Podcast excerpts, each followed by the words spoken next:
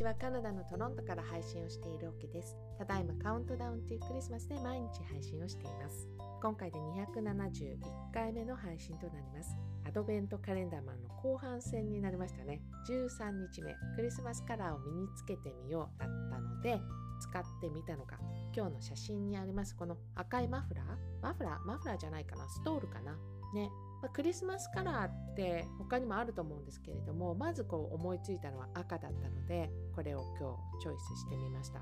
でこれなんか多分夫のお土産なはず？多分ね。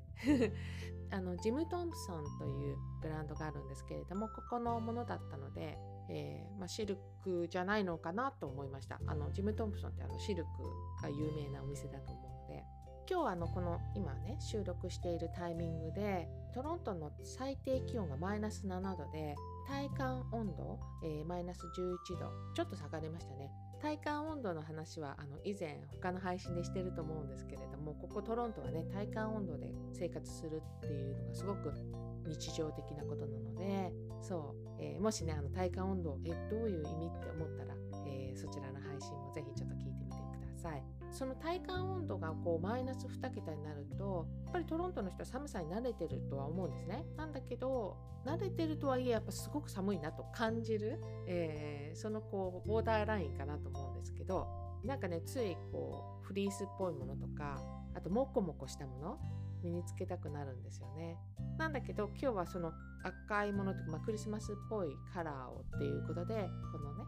えー、赤いスカーフを使ってみました。で、まあ、使ってみましたって言ってもあのスーパーに行くのに使ったね。でやっぱなんかシルクさっきシルクの話したんですけどシルクってこう触った瞬間ひんやりした感じがあるんだけども思っているよりもあったかいなっていうふうに思うようになりました。実際ねあのいっぱい使っている感がこれあるのでクリーニングに出したいなって思ってるんですね。なんだけどあのトロントでドライクリーニング出すのって結構躊躇するかな私は。そう。そうだからねあの次回日本に持って帰ってこのクリーニング出そうかなと今日出してきて使ってみてあの誓いましたね。そんな話それちゃったんだけどあのクリスマスカラーって言ったらあとそうだななんかグリーンとかも思いつきやすそうですよね。クリスマスツリーの色だったりもするし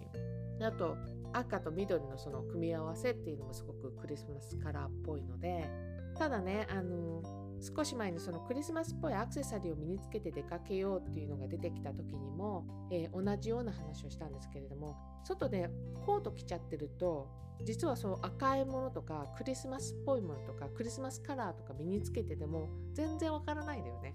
だけどあの前にも言いましたクリスマスってやっぱ特別な時だからそれもなんかみんなテンション上げてこうっていう感覚の人あ多いなって周り見てて思うので、えー、そのコートの下にはそういうそれらしきものをあの着ている可能性の率は非常に高いんじゃないかなとは思います。なので、まあ、外で使うんだったらば、まあ、今日のスカーフもそうだし帽子とか手袋とかそういうなんか小物類がいいかなっていうふうに思ってねいるんだけれどもなんかお家の中とかだったら例えばパジャマとか部屋着とか、えーと、真っ赤なのってもしかしたらあの日本の話しちゃうと日本だとあんまり真っ赤とかないかもしれないけど実際この時期になってトロントのエリアとかだとこの真っ赤なパジャマとか部屋着みたいなもの販売されているのを見るのはすごく多くなるなっていうふうには実際感じるのであとだからあのその見えなく外では見えなくなっちゃうけどいいかなと思ってたのが赤いカーディガンあの自分で持ってるやつ。それもいいかなって今日ちょっと思ってました。なんかお家にあるそのクリスマスカラーのものって言ったら、えー、皆さんね何を思い浮かべますかね？そう今日はねそんな問いを投げてこの収録終わりにしたいと思います。271回目の配信はアドベントカレンダー13日目。クリスマスカラーを身につけてみようだったのでクリスマスカラーについて考えつつ赤いストールを出してきて使ったよというこんなお話をしてみました。最後まで聞いていただきどうもありがとうございます。また明日の配信でお会いしましょう。カナダ・トロントからオケでした。you